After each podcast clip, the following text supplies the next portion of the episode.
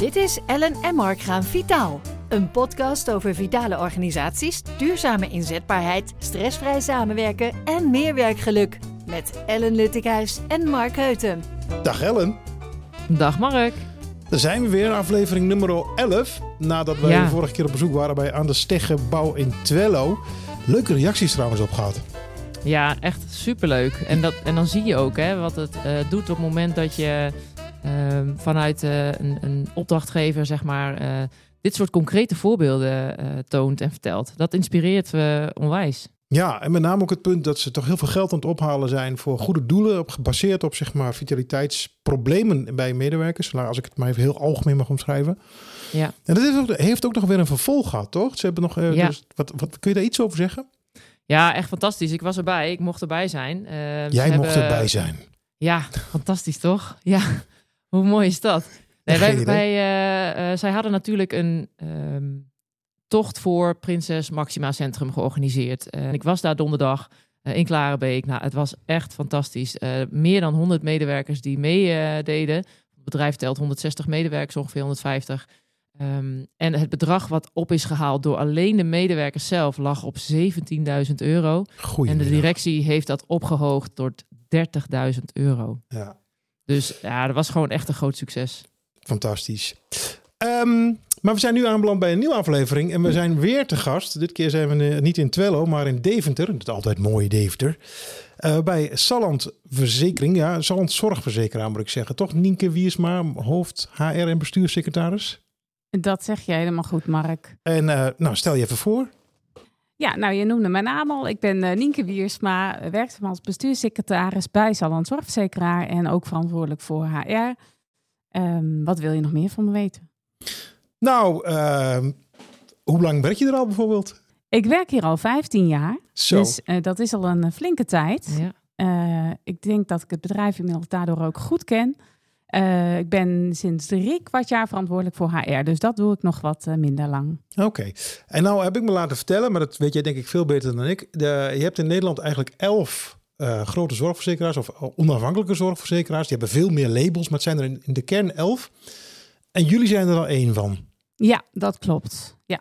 En bestaan al sinds? Wij bestaan al ruim 160 jaar. Wij zijn een van de weinige zorgverzekeraars in Nederland die nooit overgenomen zijn, gefuseerd tot een grote concern. Dus wij zijn ooit begonnen in Deventer in 1860. Ja. En dat zeg ik ook vol trots, want daar zijn we ook echt trots op dat we hier nog steeds zitten en al zo lang bestaan. En dan altijd al in de zorgverzekeringen? Ja, klopt. Vroeger was het natuurlijk een ziekenfonds. Hè? Dat is echt te lang geleden. Maar ik weet het nog wel dat het bestond. En in 2006 zijn we overgegaan naar een model van basisverzekeringen en aanvullende verzekeringen los. En is iedereen gewoon verplicht verzekerd voor de basisverzekering bij een zorgverzekeraar naar keuze. Bij het ziekenfonds was het zo dat je tot een bepaalde inkomensgrens zat je in het ziekenfonds en daarboven moest je je particulier verzekeren. Nou, dat model is eraf. Ja. Dus in die zin voor iedereen gelijk. Ja. En dat doen we eigenlijk dus al meer dan 160 jaar. Mooi. Ja, klinkt heel goed. Maar jullie zitten in de regio, maar jullie hebben klanten door heel Nederland, toch? Cliënten? Ja, absoluut. Absoluut. We hebben een label Salland Zorgverzekeringen. Daar hebben we de meeste klanten in de regio hier zitten. Maar je kunt je gewoon landelijk daar verzekeren. En ook ben je ook verzekerd van dat je gewoon naar het ziekenhuis kunt in jouw regio. Dus geen angst of naar de huisarts. Ja. Je hoeft niet naar Salland. En daarnaast hebben we een label Hollandzorg. Daar zijn we marktleider voor zorgverzekeringen voor tijdelijk werkenden in Nederland. Denk aan Polen en Roemenen die hier tijdelijk in de kassen werken of zo. Is dat nou een tak wat ook bij andere verzekeraars? Heel weinig, heel weinig. Dat is ook echt wel een niche, maar. Waarbij er grotere zorgverzekeraars zijn die hebben gezegd, ja, voor ons is dat eigenlijk te klein. Okay. Nou, voor ons is dat wel heel interessant. Ja. Zijn ook vroeg ingestapt en hebben ook daar de dienstverlening omheen ontwikkeld. Want die is best wel specifiek. Ja.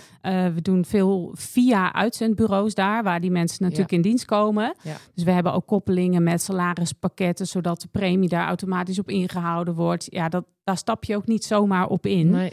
En dat doen we al, denk zo'n 15 jaar ook of langer. Ja, mooi. En lijkt mij dat stukje ook groeiende is dan. Dat... Ja, er is heel veel werk, dus dat is het probleem niet. Nee. Huisvesting is eerder het probleem.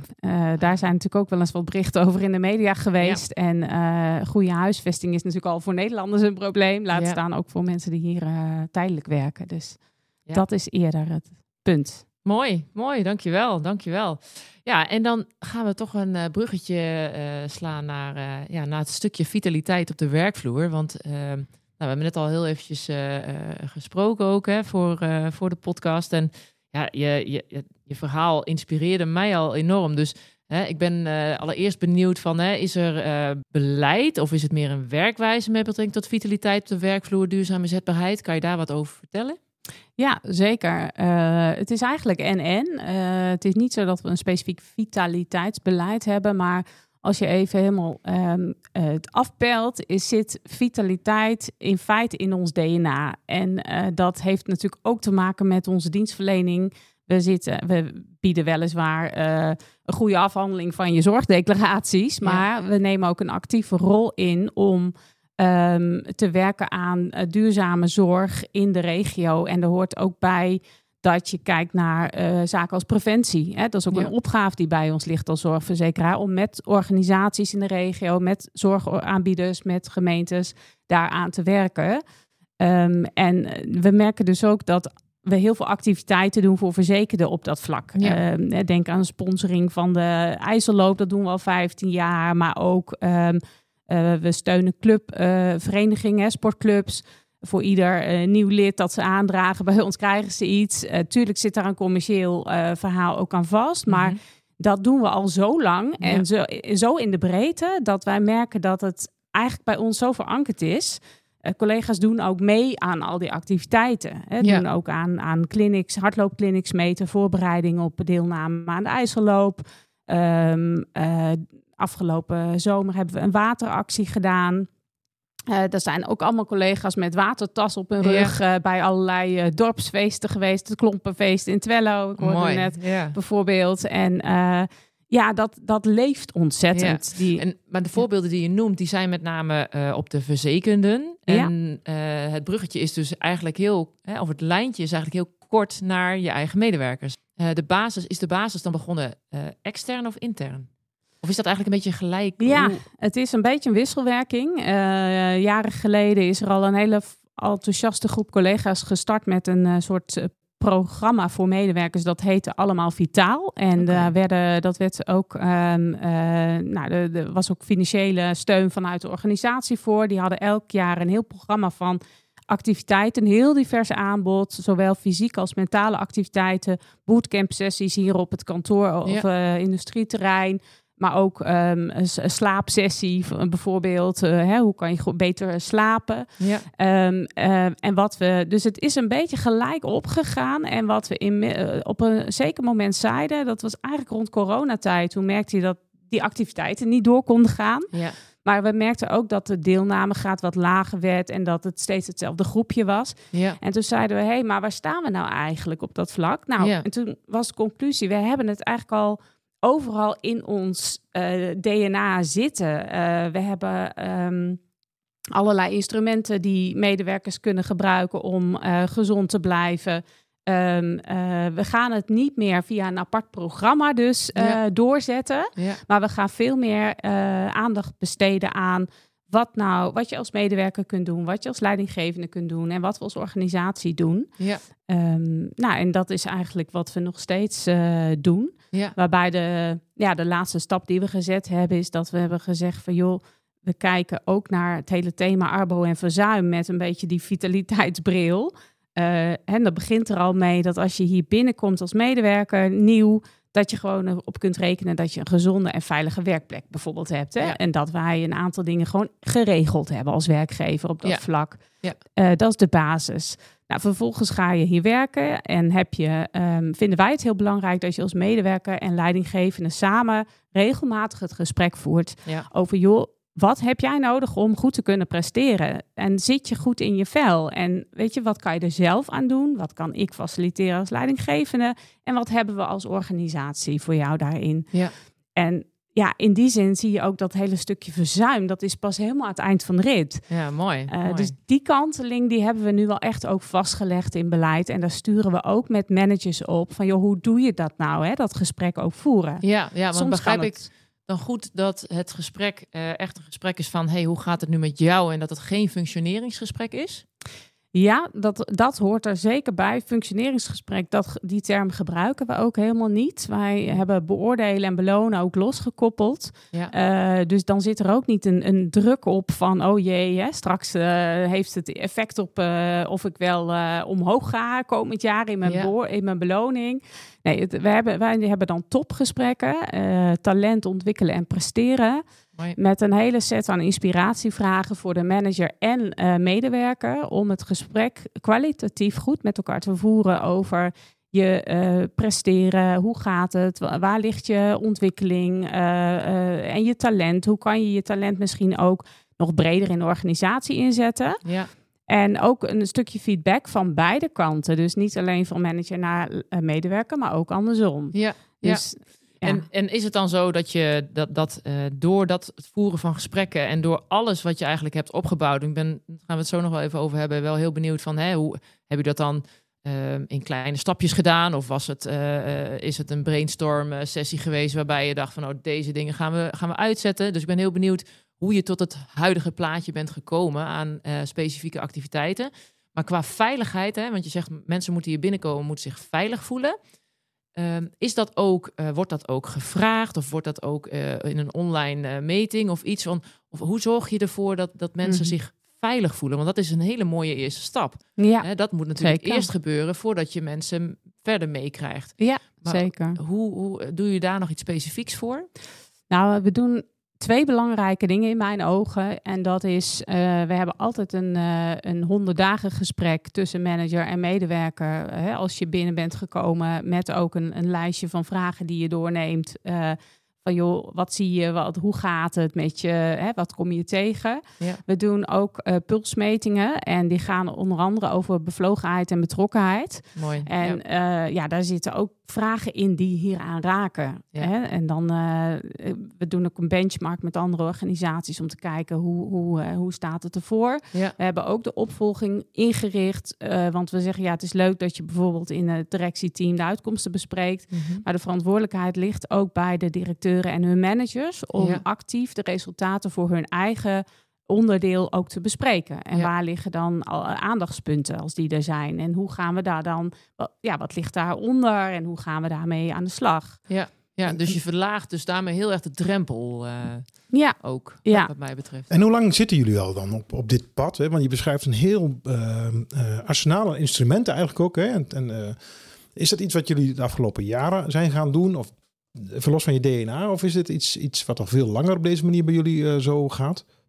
Nou, het is deels... Het is van beide wat. Het is deels een DNA, maar die verankering en het sturen op deze manier van werken, dat is wel van de afgelopen paar jaar.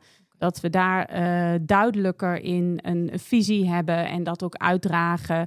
En daar hoort bijvoorbeeld ook bij dat we een aantal nieuwe managers hebben gekregen de afgelopen jaren, die we ook aangenomen hebben op hun integrale managementvaardigheden, om het zo maar te zeggen. Zo noemen we het hier ook. Hè. We hebben het over integraal management en er hoort bij dat jij ook HR verantwoordelijk bent voor je mensen en daar ook in staat bent om je mensen om op een bepaalde manier het gesprek bijvoorbeeld te voeren.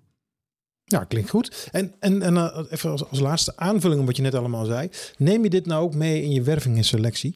Ik kan me ook voorstellen dat in de arbeidsmarkt jullie af en toe ook wel wat behoefte hebben aan nieuwe mensen en dat ze niet altijd voorhanden zijn. Neem je dit mee in je uitingen bijvoorbeeld? Nou, niet zozeer dat we dat opschrijven, maar natuurlijk kijk je wel in sollicitatiegesprekken of er een match is met de organisatie. Dat doe je in bredere zin, denk ik. En als er echt zorgen zijn over iemand die je aan tafel hebt waar je iets ziet, dan maken we dat meteen bespreekbaar.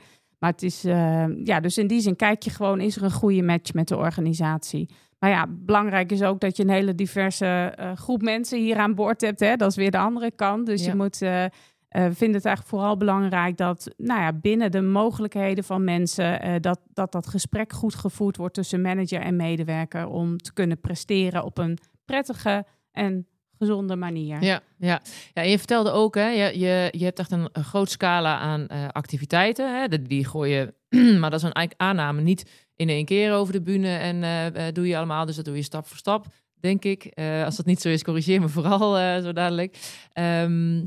Is het dan ook zo dat je ziet dat er toch nog een groep is die minder of niet aanhaakt? Ja, ik heb dat zelf niet scherp in beeld of dat er is. Kijk, je zult, dat is dan een beetje hoe ik er naar kijk, je zult misschien niet 100% bereiken. Hè? Of nee. dat mensen helemaal... en dan moet je ook natuurlijk weer een beetje de balans in zoeken dat het niet dogmatisch gaat worden. Hè? Het is, dus we zeggen... het is vrijwillig, maar zaken zijn soms niet vrijblijvend. Hè? Het gaat ook bijvoorbeeld over opleiding en ontwikkeling. Hè? Blijf je duurzaam inzetbaar in een arbeidsmarkt die continu in beweging is, waar functies veranderen of zelfs verdwijnen. Daar hoort ook een stukje inspanning bij die je mag verwachten. En we proberen vooral medewerkers daarin ook of een spiegel voor te houden of te helpen van hoe kun jij binnen jouw mogelijkheden daar zelf initiatief en regie op nemen. Ja. En dat is hoe we het doen. En het kunnen ook hele kleine dingen zijn. Hè? De wandelbila's die gedaan worden. En het leukste is natuurlijk als het uit een medewerker zelf komt. Ja. Dat is prachtig. Ja. Maar soms zijn er ook hele bevlogen managers. We hebben ook een manager die heeft een cursus of opleiding werkgelukdeskundige gedaan. Kijk. Ja, die inspireert haar collega's bijvoorbeeld ook weer. Want we hebben periodiek soort stand-up. Bewust stand-up met managers, dus actief. Ja. Waarin ze ook dit soort dingen onderling delen. Ja, en in welke mate is dat dan zichtbaar als je hier dan binnen bent? Op het kantoor? Nou, op ons intranet is het heel erg zichtbaar. We hebben een intranet wat veel gebruikt wordt. Dat is echt wel de centrale plek van informatievoorziening met een soort Facebook-tijdlijn, zeg maar dat idee. Ja. Er wordt ontzettend veel gedeeld. Ook een initiatief van een collega die zei van ik hoor dat er verschillende mensen wielrennen in de vrije tijd. Misschien leuk om een keer met een groepje te gaan fietsen. En voor je het weet is daar weer een groepje gevormd. Mooi. Dus daar gaat wel heel veel energie van uit. Ja, mooi. En hey Mark, ik kan me best voorstellen dat jij nog een vraag hebt over voorbeeldgedrag. Nou, dat heb ik inderdaad. Maar ik zit het al een beetje te beluisteren. Wat Nynke ook allemaal zegt over de mensen die ze hebben aangenomen. Dus, de integraal managers, zoals je dat noemt. Mm-hmm. En een bepaalde expertise zelfs. Hè. Ik hoorde net iets over werkgeluk. Maar hebben jullie het over voorbeeldgedrag? Walk the talk binnen jullie organisatie of niet? Ja, daar hebben we het wel over. En ik moet eerlijk zeggen dat het wel helpt dat we een voorzitter van het directieteam hebben die zelf ook gewoon het goede voorbeeld van nature geeft. Ja, weet je, de tone of the top, dat helpt natuurlijk ontzettend. Die doet ook wandelbila's, die sport en vindt het heel belangrijk om ook bijvoorbeeld met het directieteam als ze op de hei zitten, om ook een element van bewegen erin te doen. Dus dat zit er altijd in. Het gesprek gaat er ook gewoon over. Er worden ook wel eens grapjes onderling gemaakt. Hè? Als een collega rookt van, wanneer ga je nou stoppen? Maar wel, en dat is denk ik wel belangrijk, een beetje die plezier en die luchtige toon. Want het te dogmatisch, ik zei het al, dat merk je ook bij eten, aanbod in het bedrijfsrestaurant. Hè? Dat ligt natuurlijk altijd ook gevoelig. Van sla je helemaal door naar het gezonde aanbod of heb je af en toe toch ook gewoon eens een keer die snack? Want die balans, ik denk dat we allemaal ook af en toe gewoon ons momenten hebben dat we dat lekker vinden. Dus daar proberen we wel op een luchtige manier mee om te gaan. Ja. Ik hoor bedrijfsrestaurant, Ellen. Hoor jij het ook of niet? Ja. En ik wist ook dat jij er wat over ging zeggen, Mark. Nou ja, ik krijg toch steeds meer nog opmerkingen van luisteraars die zeggen, wanneer komen jullie nou eens met dat vitale kantine gebeuren? Ja, en we zitten nog steeds met te worstelen met de naam. Ik hoor nu toch weer bedrijfsrestaurant, hè? Bedrijfsrestaurant, ja. Ja, ik neig ook meer naar bedrijfsrestaurant. Ja? Oké, dan gaan we dan even de volgende vergadering nadrukkelijk over brainstormen. Maar eerst moeten we ook toe naar de actualiteit, denk ik, Ellen. Nou, laten we dat eens doen, Mark. Laten we dat eens doen. Het Vitaaljournaal met Ellen Luttekhuis. Jazeker. Ja. Want er is weer onderzoeksnieuws. Dames en heren, er is weer onderzoeksnieuws. Nou, ja. Kom maar door. Ja. Ja, en dit keer toch wel een onderzoek wat toch wat groter is dan ik normaliter lees. Waarbij de uitkomst, het gaat over jongeren, die ervaren meer werkdruk dan oudere collega's. En dat vond ik wel echt een hele interessante. Dat is opvallend, want ze werken eigenlijk gemiddeld juist minder uren. En dat hoorde je eigenlijk vorige week al in die podcast met Aan de Steggebouw. Dat Marco ook aangaf, dat jonge mensen aannemen... Ja, die praten niet meer over factoren waar ze 20 jaar geleden over praten. Nee, die praten over een vierdaagse werkweek. Dus ja, toen ik dit las, dacht ik wel... laten we deze in het Vitaal Journaal eens bespreken. Ja, want je baseert je op onderzoek van Price Waterhouse Coopers, PwC. Ja. Onder 54.000 werknemers mondiaal, waarvan 1.600 in Nederland. En dit is toch wel een van de opvallendste conclusies. Jongeren ervaren meer werkdruk ook dan ouderen. Ja. En dan hebben we het ook vooral over die generatie, Z, hè? Ja, generatie Z. Ja, en de millennials, voor de mensen die thuis meeschrijven. Z is 18 tot 26. En millennials is 27 tot 42. Zit ik bijna nog bij, hè? Daar zit ik bij. Jij niet meer, Mark? Oh, pijnlijk. Ik voel de werkdruk toenemen nu. Maar goed, maar dit is toch echt wel een ding. En we hebben het vaker over gehad. En het blijkt telkens weer, dit is best wel een heel stevig onderzoek. Ja. Ik ben eigenlijk benieuwd naar de reactie van Nynke. Hoe herken jij hier iets van? Bij jullie of elders? Vanuit je vakgenoten? Ja, er is natuurlijk veel te doen over de mentale gezondheid van jongeren. Hè? Ook tijdens coronatijd. Wat wij in ieder geval wel zien, en dat is vrij actueel beeld, dus dat is wel leuk om te noemen. Wij hebben een regiobeeld hier gemaakt van hoe het op allerlei onderwerpen zit. Bijvoorbeeld met de vergrijzing, ja. Maar ook de mentale gezondheid van jongeren. En daar blijkt wel uit dat de helft van de jongeren hier mentale gezondheidsklachten ervaart. Dus dat is wel flink. Dat is echt heel erg veel. Dan. Ja, je kunt je voorstellen dat ook onze aandacht heeft vanuit ook het zorgaanbod en hoe daar dan mee om te gaan samen met zorgaanbieders. Ja. Ja. Het is niet zo dat we het in de organisatie zozeer merken. Dus dat herken ik niet. Maar doen jullie dit soort onderzoeken vaker?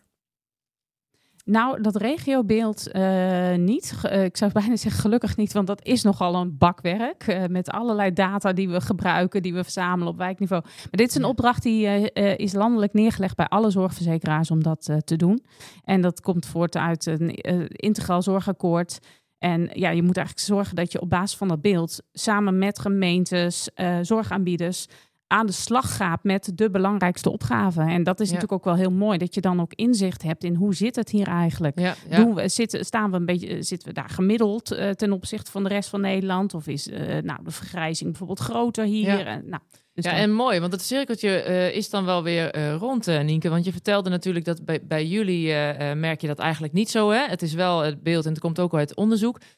ik hoor je ook vertellen in deze podcast hoe belangrijk het is dat jullie zijn veel in gesprek en jullie vinden de veiligheid van mensen heel belangrijk. Dus ergens lever je hiermee eigenlijk het mooie levende bewijs wat voor een effect dat kan hebben als je gewoon echt het goede gesprek aangaat en aan mensen vraagt van hey, maar hoe gaat het nou met jou? In plaats van altijd maar werkinhoudelijk, deadlines, veeg dat even van tafel en vraag echt hoe het met iemand gaat.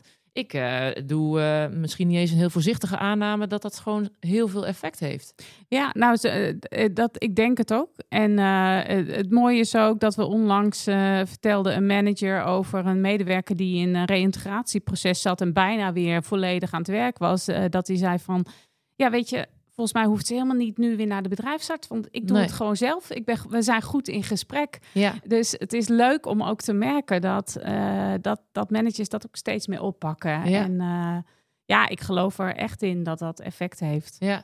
En in een eerdere podcast met Sander van Ik Sport Bewust... is ook nog gesproken over verzuim. Hè? Je geeft heel mooi aan, dat is bij ons echt aan het einde van de weg, zeg maar. Heb jij ook, want toen werd aangegeven... bedrijven weten niet goed wat verzuim nu echt kost. Daar hoor ik jou niet over. Vind ik heel mooi, want eigenlijk wil je daar helemaal niet aan denken. Maar hebben jullie dat wel goed in kaart qua verzuim? Nou, we hebben het verzuim goed in kaart. Ja, het kort, middellang en lang verzuim. Ja. En ik heb de kosten nu niet paraat of zo voor je dat niet. Maar ik weet, dat kost je zeker geld. Maar ja, weet je, daarvan vind ik ook een beetje... Je hebt gewoon soms mensen die door een hele nare ziekte in verzuim belanden. Hè? Ja. Klaar, dat is gewoon zo. Maar er is natuurlijk, dat weten jullie vast, 70% van het verzuim...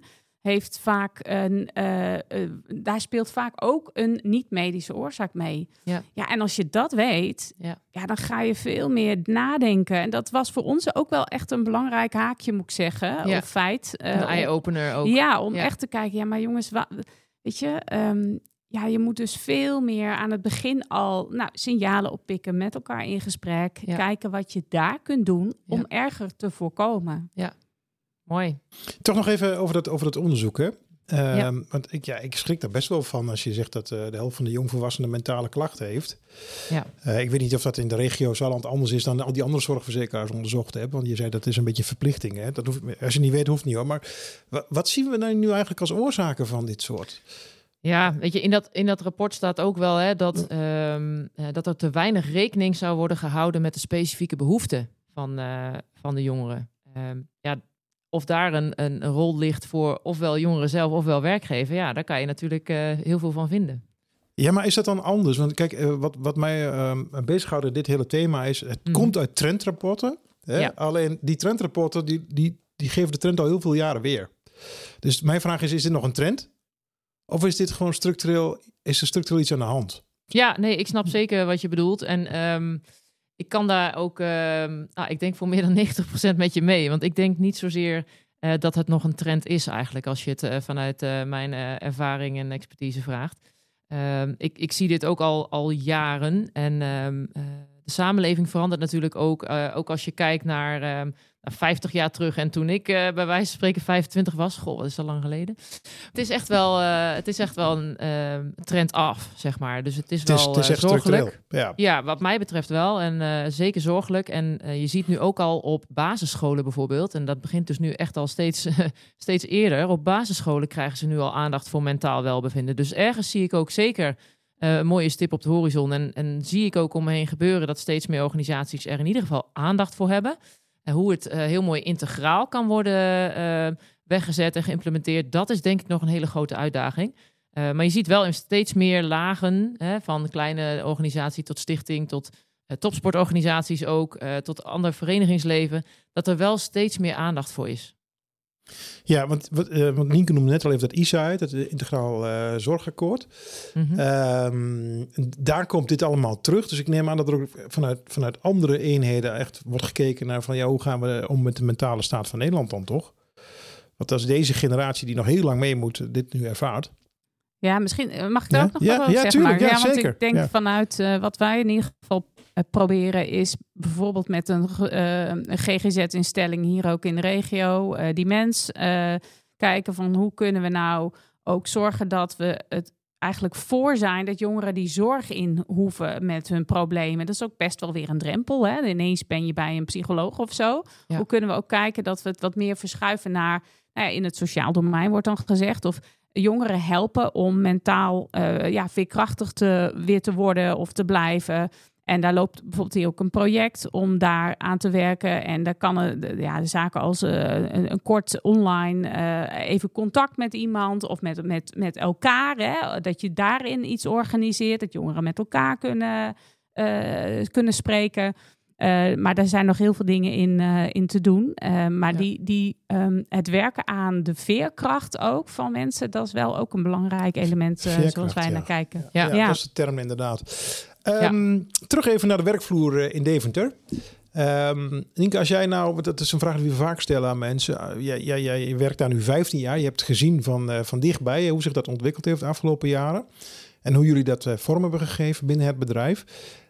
Als je het nou hebt over do's en don'ts, hè, richting andere ondernemers of organisaties, in zijn algemeenheid, zijn er dan dingen te noemen? Ja, faciliteer goede initiatieven van medewerkers. Dat is denk ik een mooie om te noemen. Maak dat ook niet gelijk te groot. Laat dat ook gewoon even een tijdje gebeuren. Juich dat toe. Doe mee natuurlijk als je het hebt over voorbeeldgedrag.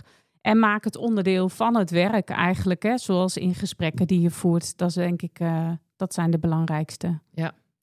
En zijn er dan ook nog dingen die jullie graag willen ontwikkelen? Hè? Dus als je kijkt naar jullie toekomst qua vitaliteit op de werkvloer. Zijn er dan nog dingen die jullie, waar jullie nog doelen op hebben staan? Of die jullie nog willen ontwikkelen? Nou, wat we in ieder geval komend jaar meer willen doen is zaken in de spotlight zetten. Dat hebben we vanuit HR is dat mijn ambitie om met het team ook meer eigenlijk een soort vitaliteitskalender te hebben. Dat we ieder kwartaal even wat in het spotlight zetten. Dat kunnen initiatieven vanuit de organisatie zijn. Het is ook leuk om medewerkers dan even weer te benoemen. Maar dat kan ook zijn van, wist je dat we een opleiding op dat en dat gebied hebben? Ja. Dus dat is in ieder geval een belangrijke. Mooi, ja. En nog even over dat, je zei faciliterend. Hè? Maar ik las ook iets dat jullie ook proberen om meerdere mensen erbij te betrekken zonder dat het dan met dwang is.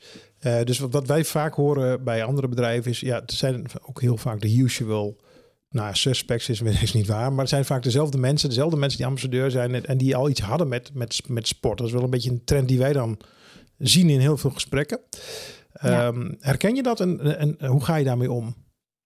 Ja, dat herken ik vooral van toen wij nog een soort programma hadden, allemaal vitaal. En ik weet niet of het helemaal zo is hoor, maar ik kan me ook voorstellen dat als het zo'n programma is, dat er altijd mensen zijn die denken, daar herken ik me niet in. Of daar weet je, juist als je moeite hebt om zo'n stap te zetten. Dus het leuke vind ik wel nu is dat niet meer zo apart is en dat we het veel meer onderdeel hebben gemaakt van. En dat eigenlijk kan iedereen meedoen aan allerlei activiteiten. Hè. We hebben nu binnenkort ook weer wandelvierdaagse, geloof ik. En dan is dan worden mensen ook wel meegesleept. Soms van, joh, ga mee, wij doen dat samen. En zeker als een manager dan ook met een medewerker dat doet. Dat helpt wel. Ja. En tegelijkertijd moet je misschien ook niet de illusie hebben dat je iedereen actief en in beweging krijgt. Hè? Nee, zo is het ook weer. Nee, maar ik hoor wel dat jullie een grote groep ambassadeurs hebben. Ja. Dat vind ik wel echt mooi om te horen. Zeker. Ja, absoluut. Ja, Mark. Ja, Ellen. Dat hebben we veel gehoord vandaag, toch? Ik vind dat we mooie voorbeelden hebben gehoord. En ik vind het ook mooi om te horen hoe eigenlijk natuurlijk het hier gestart is. En hoe ook heel natuurlijk jullie hem ook zo mooi in leven houden. Dus dat vind ik echt inspirerend. Je ziet in andere branches dat dan staat het wat minder, zit wat minder in het DNA. Zijn de uitdagingen toch wat groter om het echt naar binnen te krijgen. Goed van de grond te krijgen. Ja, en levend te houden ook. En ook het stukje dat je meerdere mensen echt betrekt. Hè? Dus dan is er vaak wel een groepje ambassadeurs, maar dan is het toch wat uitdagender om het de olievlek zeg maar verder te verspreiden. Dus dat vind ik heel mooi om hier te horen. Want ik denk niet dat het minder makkelijk is. Het is wel echt gewoon heel bewust. Dus de punten zeker die je noemt, bewustzijn, kennis faciliteren, maar ook zorgen dat medewerkers plezier hebben. Hè? Dus weer het werkgeluk. Ja, dat is echt een heel mooi rond plaatje, Nynke. Dus ik ben heel blij dat je dit met ons wilde delen. Nou, graag gedaan. Ja, en zijn er nog zaken waarvan je zegt, nu we het er toch over hebben, dan zou ik dit ook nog wel even willen melden. Hebben we alles geraakt? We hebben heel veel geraakt. Zeker, we gingen alle kanten op. Ja, dat denk ik. Dat denk ik ook. Dus, en dat was ook de bedoeling. Nee, ik geloof het eigenlijk niet. Nou, dat is toch fantastisch. Dan is dit de round-up voor vandaag, Ellen. Ja, mooi. Dan kunnen wij deze podcast afsluiten. Dan dank ik je hartelijk, Nynke. Ook even dank aan Jolanda Dallhuijzer van jouw collega voor de voorbereidende gesprekken die we hebben gehad. Dank daarvoor en wellicht tot de volgende keer. Ellen, wij spreken elkaar binnenkort weer voor dan toch die bedrijfsrestaurantachtige kantinetoestand, toch? Ja, ik heb stiekem al wat ideeën, maar dat is een mooie cliffhanger voor nu. Wat ideeën. Nou, dankjewel en tot de volgende keer. Tot de volgende. Dit was Ellen en Mark gaan vitaal. Wil jij meer informatie over deze podcast? Stuur dan een mailtje naar ellen@vitaalwerkt.nl.